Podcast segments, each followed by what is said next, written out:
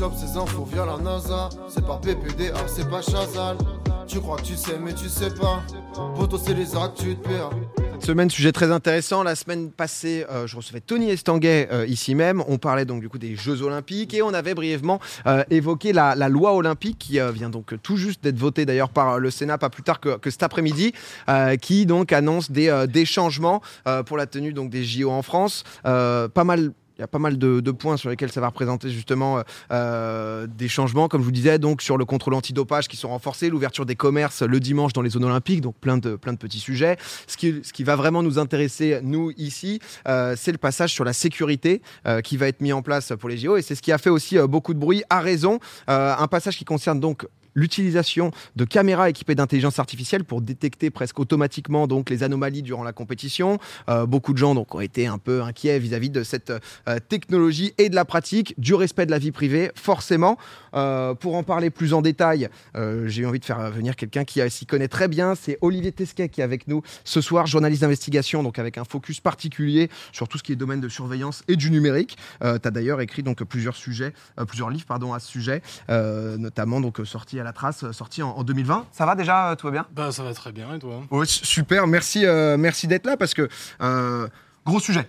Ouais, vaste sujet euh, qui, qui infuse comme ça depuis, depuis longtemps, donc c'est vrai qu'il y a pas mal de choses à, à dire, et puis cette échéance, euh, cette échéance des jeux euh, qui fait que voilà, les choses vont s'accélérer nécessairement euh, Bah, on- approche. Ouais, on, on l'a vu euh, là notamment. Euh, pour déjà euh, revenir un peu décanté, parce que c'est vrai que c'est c'est un, peu complexe, etc. On parlait de loi olympique, donc qui parle de surveillance algorithmique. Il y a des gens, j'imagine, qui connaissent pas du tout. Est-ce que tu peux nous expliquer ce que c'est pour avoir une base c'est vrai qu'on a, on a beaucoup parlé euh, ces derniers mois et ces dernières années de reconnaissance faciale. La reconnaissance faciale, on pourrait se dire, je vais reprendre les termes d'un gendarme, c'est assez pratique. C'est euh, le contrôle d'identité permanent et général. La vidéosurveillance automatisée ou algorithmique ou intelligente, ou enfin, quel que soit le nom qu'on lui donne, c'est un peu la reconnaissance faciale Canada Dry, c'est-à-dire c'est de la vidéosurveillance augmentée, où il ne s'agit pas de reconnaître des individus, mais de détecter des situations euh, Des anormales dans l'espace public. Voilà. Donc tout ce qui euh, euh, serait, euh, tout ce qui relèverait pas de la normalité dans l'espace public, Mouvement de foule, un ce genre de un mouvement de foule, un véhicule qui rentre là où il n'est pas censé rentrer, enfin voilà, de, tout un tas de paramètres qui sont évidemment réglables, ajustables, et qui, sont susceptibles de déclencher une alarme. Ok. Et, et tu, tu nous le disais, donc du coup, on a ce côté algorithmique. Il y a aussi donc euh, bah, beaucoup de gens, hein, il y a eu des grosses levées de boucliers, etc., de gens qui s'inquiétaient au sujet de la reconnaissance faciale euh, qui a été écartée euh, là de, de loi. Est-ce que c'est plutôt une bonne nouvelle? Ouais, alors c'est un peu reculé pour mieux sauter, parce qu'en fait la reconnaissance faciale, il était question vraiment qu'elle soit. Enfin, il y, avait une très forte demande policière, notamment pour qu'elle soit expérimentée euh, là euh, assez rapidement, afin qu'elle soit opérationnelle pour la Coupe du Monde de rugby en 2023 et pour les JO.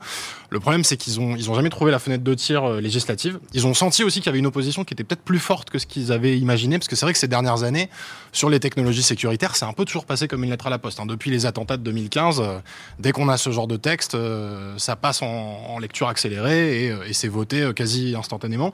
Donc ils ont senti des réticences et du coup cette euh, idée de la vidéosurveillance automatisée est un moyen de contenter un peu tout le monde et notamment les industriels qui vont se servir des jeux pour en- le transformer en vitrine. C'est pas seulement la vitrine du sport, c'est aussi la vitrine des industries de sécurité. À, à différents niveaux. Ouais. Je veux dire que tu, as- tu parles un tout petit peu plus près de ton, micro, de pas de souci. Euh, c'est vrai que forcément, quand on parle de euh, reconnaissance faciale sur les caméras de surveillance, etc., tout de suite, ça nous projette euh, en Chine, crédit social, etc. Est-ce qu'on en est si loin que ça, justement? Bah non, mais c'est toujours le souci. C'est-à-dire que la Chine, on dit que c'est le repoussoir absolu, on dit que c'est l'horizon vers lequel on veut pas aller, on nous dit ah il faut réussir à exister entre le modèle américain, le modèle chinois, mais la réalité c'est qu'en fait quand vous baladez dans une ville, euh, moi j'habite en Seine-Saint-Denis, euh, il y a pas mal d'endroits où vous allez, vous voyez ah tiens c'est des caméras de confection chinoise, des, camé- des caméras qui sont fournies par une société euh, qui s'appelle Hikvision. Alors je, je- en plus je fais un peu parce qu'il y a à, à l'entrée d'ici il y a une On a le boss d'Igvision. il y a un truc, non, il y a un truc Hikvision à l'entrée. il y a- Ok. il y a un- voilà, quand on arrive. Mais On va bon, t'effacer des données, même je te je, promets. je suis au bon endroit parce que la, la vidéosurveillance a été inventée à Levallois-Perret. Ah été bah la première ville de France on- est au cœur, là. On est vraiment au cœur du truc. Nous attendent. Euh, mais du coup, euh, du coup, voilà, on, a- on achète à des sociétés chinoises qui sont des sociétés qui font du profilage de minorités ethniques, qui le revendiquent. Par exemple, les Ouïghours euh, en Chine, hein, donc Ouais. on connaît le triste sort. Et on continue à acheter euh, à des à des sociétés comme celle-là là sans que ça pose visiblement de problème moral à qui que ce soit. Mais ça, genre, on achète par exemple chinois parce qu'on n'est pas capable de faire, par exemple, ou juste parce que. on- Non, parce que je pense que c'est assez, c'est assez pratique, notamment tout ça a un coût. Et quand tu es une c'est déjà en place, collectivité- ouais. voilà, t'es une collectivité territoriale, tu vas au moins cher. Et souvent, c'est vrai que sur, ces, sur ce type de technologie, les offres chinoises sont moins chères que la concurrence. Mais après, on a des entreprises françaises qui se sont aussi spécialisées là-dedans. Et l'enjeu euh, avec les, les Jeux Olympiques euh, qui arrivent, c'est de pouvoir faire la démonstration de la vitalité euh, de, de- des industries de sécurité françaises, encore une fois. Et, et du coup, là, pour, pour bien comprendre, à l'heure actuelle en France, donc du coup, la reconnaissance faciale, c'est interdit. Même dans le privé, etc., c'est. euh, Alors c'est interdit, mais il y a quand même des cas d'usage qu'on connaît très peu. hein. D'ailleurs, il y a une utilisation privée qui est possible, c'est-à-dire que par exemple une entreprise qui voudra installer la reconnaissance faciale, faut qu'elle demande l'autorisation préalable de la CNIL, donc le- la, la Commission nationale informatique et liberté, qui est un peu le gendarme de la vie privée. Euh, par contre, c'est théoriquement interdit dans l'espace public. Alors, vous ne pouvez pas faire de reconnaissance faciale en temps réel dans l'espace public. Je peux pas mettre une caméra dans la rue, même si je suis un service de police, pour dire je vais identifier telle personne croisée avec tel fichier, etc. Par contre, ce qui se passe, c'est qu'on a déjà aujourd'hui des forces de police qui peuvent utiliser la reconnaissance faciale sur certains fichiers de police. Notamment, il y a un fichier qui s'appelle le traitement des antécédents judiciaires, qui est le plus gros fichier euh, français, où il y a des millions de photos, et tous les jours, la police fait des recherches dans ce, dans ce fichier pour faire de la comparaison faciale. Et ce qu'on voit de plus en plus, alors des témoignages qui remontent, c'est que lors de contrôle d'identité, les fonctionnaires de police vont contrôler quelqu'un qui a pas ses papiers, ils vont le prendre en photo, envoyer la photo au collègue qui est resté au commissariat, le collègue au commissariat, il va passer la photo à la moulinette du logiciel pour vérifier l'identité de la personne. Donc on, on voit qu'on est dans une espèce de zone un, peu ouais. En fait, les usages sont déjà là. Et donc, ce qui va se passer, c'est quand on va avoir un texte sur la reconnaissance faciale, et ça va arriver, hein, le- le- les, sénateurs ont déjà annoncé qu'ils allaient déposer une proposition de loi. Euh, donc euh, voilà, on sait que c'est, c'est, si pas les jeux, ce sera juste après. Euh, et à ce moment-là, le débat, le débat va revenir. Mais en fait, c'est assez inéluctable. C'est-à-dire qu'à chaque fois, la question, ça va pas être est-ce qu'on déploie ou pas la reconnaissance faciale. Ça va être quelle marque on achète, combien on en met, quelle est la couleur des caméras. Ça va être ça le, débat. Et ça, c'est un vrai, un déni de démocratie. Et, pour revenir sur, euh, on va dire, le, le surveillance classique de ce qui est fait à l'heure actuelle, parce qu'on avait vu certaines villes s'équiper de manière massive, etc. Est-ce que déjà il y a des études, des choses qui nous permettent de dire, ok, là, euh, je sais que Nice, par exemple, ils mettent à balle de caméra avec, euh, Christian Estrosi, ouais, ça c'était les chiffres de 2019, mais c'est un peu la, Ça, ça a monté. D'une ouais. manière générale, avec Nice, ça monte. C'est un peu la lignée. Est-ce qu'on a des un rapport cause à effet, des études qui nous montrent en fait que bon bah justement les caméras de surveillance servent et baissent la criminalité, ce genre de choses? Fait, ce qui est, terrible, c'est que euh, on déploie des équipements de plus en plus perfectionnés, de plus en plus intrusifs, parce que les équipements précédents n'ont pas fonctionné. C'est-à-dire que euh, ça fait 30 ans qu'on déploie de la vidéosurveillance en France, ça fait 30 ans qu'on n'a aucune étude sérieuse sur l'efficacité réelle de ce type d'outils et de dispositifs. La Cour des comptes réclame depuis des années un bilan un peu euh, chiffré. J'ai fait tomber un Oh t'inquiète, c'est habituel ici. C'est vrai. et, euh, et donc la Cour des comptes réclame, euh, réclame des études chiffrées. Il y a eu une étude récemment euh, menée avec, euh, avec un chercheur qui a déterminé que sur 1939 enquêtes de police, la vidéosurveillance avait été utile dans 22 cas. Donc, euh, je, je laisse chacun calculer le pourcentage, ça fait pas beaucoup. Et donc l'idée c'est la vidéosurveillance toute seule, ça fonctionne pas. Donc il faut davantage de caméras. On met davantage de caméras, ça fonctionne toujours pas. Donc il faut les automatiser. Et puis si ça fonctionne toujours pas, on nous dira bah, il faut la reconnaissance faciale. Et puis il faut peut-être la reconnaissance faciale en temps réel. Et puis il faut peut-être la reconnaissance des émotions. Parce qu'en fait, ça répond à une demande qui n'est jamais satisfaite. Et c'est une promesse jamais tenue. Et donc on voit bien l'espèce de fuite en avant. Sauf que le problème quand on fait ça, c'est que c'est plus euh, appuyé sur des données scientifiques. On est dans le domaine de la religion. Ouais. Non mais c'est vrai que je, vois, plein de gens euh, euh, dire faites cliquer etc parce que voilà c'est euh, ça parle beaucoup des gens aussi qui disent caméra pas efficace mais qui du coup peut permettre peut-être de dissuader parce que forcément ça peut te dire enfin J'allais dire, je vais planter quelqu'un. Non, une caméra. Mais euh, non, non, non, mais c'est vrai que c'est c'est un, c'est quand même un gros sujet. On, on a vu que ça soit le gouvernement, etc., avec euh, l'énorme euh, fiasco de la Ligue des Champions qui a annoncé, bah, on va recevoir donc du coup la Coupe du Monde de rugby euh, en 2023, les JO en 2024, que du coup euh, ils vont se mettre en place pour ça. Est-ce que c'est, ça a été le déclencheur, on va dire, la Ligue des Champions, euh, ou c'est juste un prétexte? Franchement, la Ligue des Champions, on aurait voulu faire la démonstration internationale que la vidéosurveillance en France ne servait à rien. C'est- c'est le- c'est l'exemple chimiquement pur. C'est-à-dire qu'on a des événements qui ont été filmés. Les bandes ont disparu parce que personne n'a été capable de faire une réquisition dans les temps. Donc on n'est pas du tout capable de déterminer les responsabilités des uns, des autres, du ministre de l'Intérieur, du préfet de police. Ça est quand même un peu embêtant. Euh, Et du coup, la vidéosurveillance qui serait en, en l'occurrence utile pour déterminer les responsabilités d'un certain nombre de décideurs politiques qui ont, voilà, qui ont- qui ont organisé le maintien de l'ordre de cet événement, en fait là, en l'occurrence, ça sert à dissimuler les responsabilités de chacun. Ce qui, moi, me fait poser quelques questions sur l'utilité réelle de la, de, la, de la vidéosurveillance, parce qu'on voit bien avec un fiasco comme celui-là que si, si ça fonctionne pas dans ce type de, de cas, bah, il peut y avoir mille autres cas dans lesquels ça ne, ça ne fonctionne pas.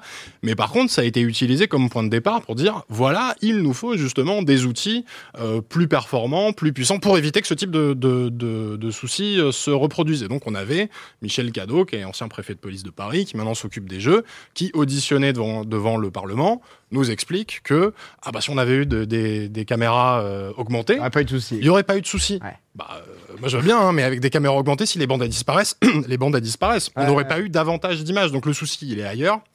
Et on voit bien que cette fuite en avant, elle relève d'autres choses. C'est juste qu'on a une offre industrielle qui rencontre une demande politique et que les grands événements sportifs sont toujours des moments d'accélération où on va déployer euh, ce type d'outils à l'occasion des Jeux. Mais une fois que les Jeux seront terminés, les outils ils vont rester. D'ailleurs, la phase d'expérimentation du projet de loi, c'est censé durer jusqu'en 2025 pendant dix mois après les jeux. Donc dix mois après les jeux, puis quand on va arriver au bout des dix mois, c'est comme avec Vigipirate. En fait, on s'habitue, c'est là. Est-ce Ça que- fait partie, c'est dans le. Est-ce qu'on va avoir un bilan, un truc? Parce que là, c'est vrai que c'est- ce que tu nous dis, c'est que c'est un peu le pied pour coincer la porte et ensuite c'est entrouvert et euh, ça, va, ça va continuer, quoi. Alors, sur, théoriquement, il y a des garanties. Ouais. Les, les parlementaires nous expliquent que euh, voilà, le, la CNIL va s'assurer que les algorithmes déployés euh, sont, sont bien audités, etc., qu'on peut pas faire n'importe quoi. Par contre, il n'y a pas vraiment d'information du public qui est prévue. Et puis, si l'information de la CNIL, c'est un peu le, le même sketch que sur euh, euh, tous les traitements de données déployés pendant le Covid, où ils étaient censés aviser la CNIL un peu en temps réel sur les fichiers de vaccination, etc., puis en fait, ils l'ont jamais fait, ou au bout de quelques semaines, euh, ça devenait très facultatif. On va dire que je suis un peu dubitatif sur ce genre de choses. En plus, on a quand même une tradition en France de, discrétion ou d'opacité administrative où il faut toujours se battre pour obtenir des miettes et réussir ne serait-ce qu'à identifier les dispositifs, c'est-à-dire quelle ville a acheté quoi? Il faut multiplier, faire des demandes en permanence. Il y a des associations en France qui font ça. Je pense à la Quadrature du Net, par exemple, qui sont obligés de multiplier, mais vraiment parfois d'aller jusqu'au tribunal juste pour obtenir euh, Des explications, un, appel d'offres et savoir que telle entreprise a vendu tel truc à telle, à telle mairie, euh, ce qui du coup bah, nécessite de perdre du temps, d'investir des moyens, etc. Moi, quand on me fait des promesses de transparence, euh, Ouais. j'attends de voir. Ouais, parce que c'est vrai qu'après, il y a aussi euh, euh, des gros sujets, RGPD, etc. En fonction de, comme tu disais, c'est un appel d'offres, en fonction de qui gagne. Est-ce que c'est une entreprise américaine, israélienne, j'en sais rien, qui. De toute façon, aujourd'hui, il y a déjà de la vidéosurveillance augmentée ou automatisée qui est déployée dans plein de municipalités en France avec plein d'acteurs différents. Il y a une boîte israélienne par-ci, une boîte américaine par-là, une boîte française encore par ici. Enfin voilà, il y a- y, y plein d'acteurs. C'est un peu le Far West. Euh, tous les acteurs sont pas de bonne foi. Donc ça nécessite une vigilance euh, particulière. Et, et par rapport, parce que c'est vrai que c'est aussi un argument qu'on entend parfois beaucoup, mais un peu comme les données sur Internet, ce côté, euh, euh, bah moi j'ai rien à cacher, donc euh, pas ça me concerne pas, mais moi perso je fais pas d'infraction. Qu'est-ce que, ouais, un peu en acceptation à tout ça, qu'est-ce que tu as à répondre entre guillemets à ces gens-là? Ouais, Il y a plusieurs choses. Le- la première, c'est je pense qu'il y a une vraie confusion entre ce qui serait illégal et ce qui relève de l'intimité. C'est pas parce que je fais un truc qui n'est pas illégal que c'est pas secret. Et J'imagine qu'autour de cette table, on a tous des secrets et on n'a pas envie que tout se sache tout le temps et on décide à qui on confie les choses. C'est pas parce qu'on a rien à cacher qu'on a réellement rien à cacher. On a rien à cacher au regard de la loi, mais c'est pas exactement la même chose. Ensuite, il y a des gens qui ont vraiment des trucs à cacher et pas parce qu'ils font des choses illégales, mais parce qu'ils sont discriminés par ces technologies. Aux États-Unis, euh, la reconnaissance faciale qui est déjà utilisée par la police, où le cadre légal est beaucoup plus euh, souple, on va dire, euh, on a demi-douzaine de cas, aujourd'hui peut-être un peu moins, d'hommes noirs qui se sont retrouvés en tôle pendant quelques jours ou quelques heures parce que euh, un algorithme a décidé que bah, sur telle vidéo c'était eux. Et quand bien même ils n'étaient pas au même endroit, ils n'étaient même pas dans le même état ou dans la même ville, ça changeait rien et ils ont passé quelques heures ou quelques jours en prison alors qu'ils auraient jamais dû y être. Ces gens-là, on peut se dire, Ouais. euh, ouais, euh, si, en fait, moi, si la caméra elle est là, j'ai pas envie de passer dans son champ. Et oui, j'ai des choses à cacher. J'ai le simple, j'ai mon identité, le simple fait que je sois moi, je dois le dissimuler. Et puis le, dernier point, c'est que euh, ce- cette rhétorique du jardin caché, mais qu'on entend beaucoup. Moi, je me souviens, il y a quelques années, le patron de Google, Eric Schmidt, disait euh, si vous voulez pas qu'un truc euh, se sache, faut peut-être pas le faire en premier lieu. Ce qui est une incitation formidable à l'autocensure, parce que du coup, ça veut dire, en fait, euh, Fais rien. voilà, c'est vous vous empêchez de faire quelque chose parce que ça pourrait ensuite être retenu contre vous d'une manière ou d'une autre ou, ou vous pénaliser. Et en fait, l'histoire de ces outils, que ce soit la vidéosurveillance automatisée, que ce soit la reconnaissance faciale ou que ce soit plein d'autres, c'est que c'est des fantasmes de, de, de- d'espace urbain euh, un peu militarisé où tout le monde est à sa place, tout le monde fait ce qu'on attend de lui, et la moindre déviation de la norme devient un truc susceptible de déclencher une alerte. Qu'est-ce qui se passe quand c'est un espace public comme celui-là? On fait plus rien.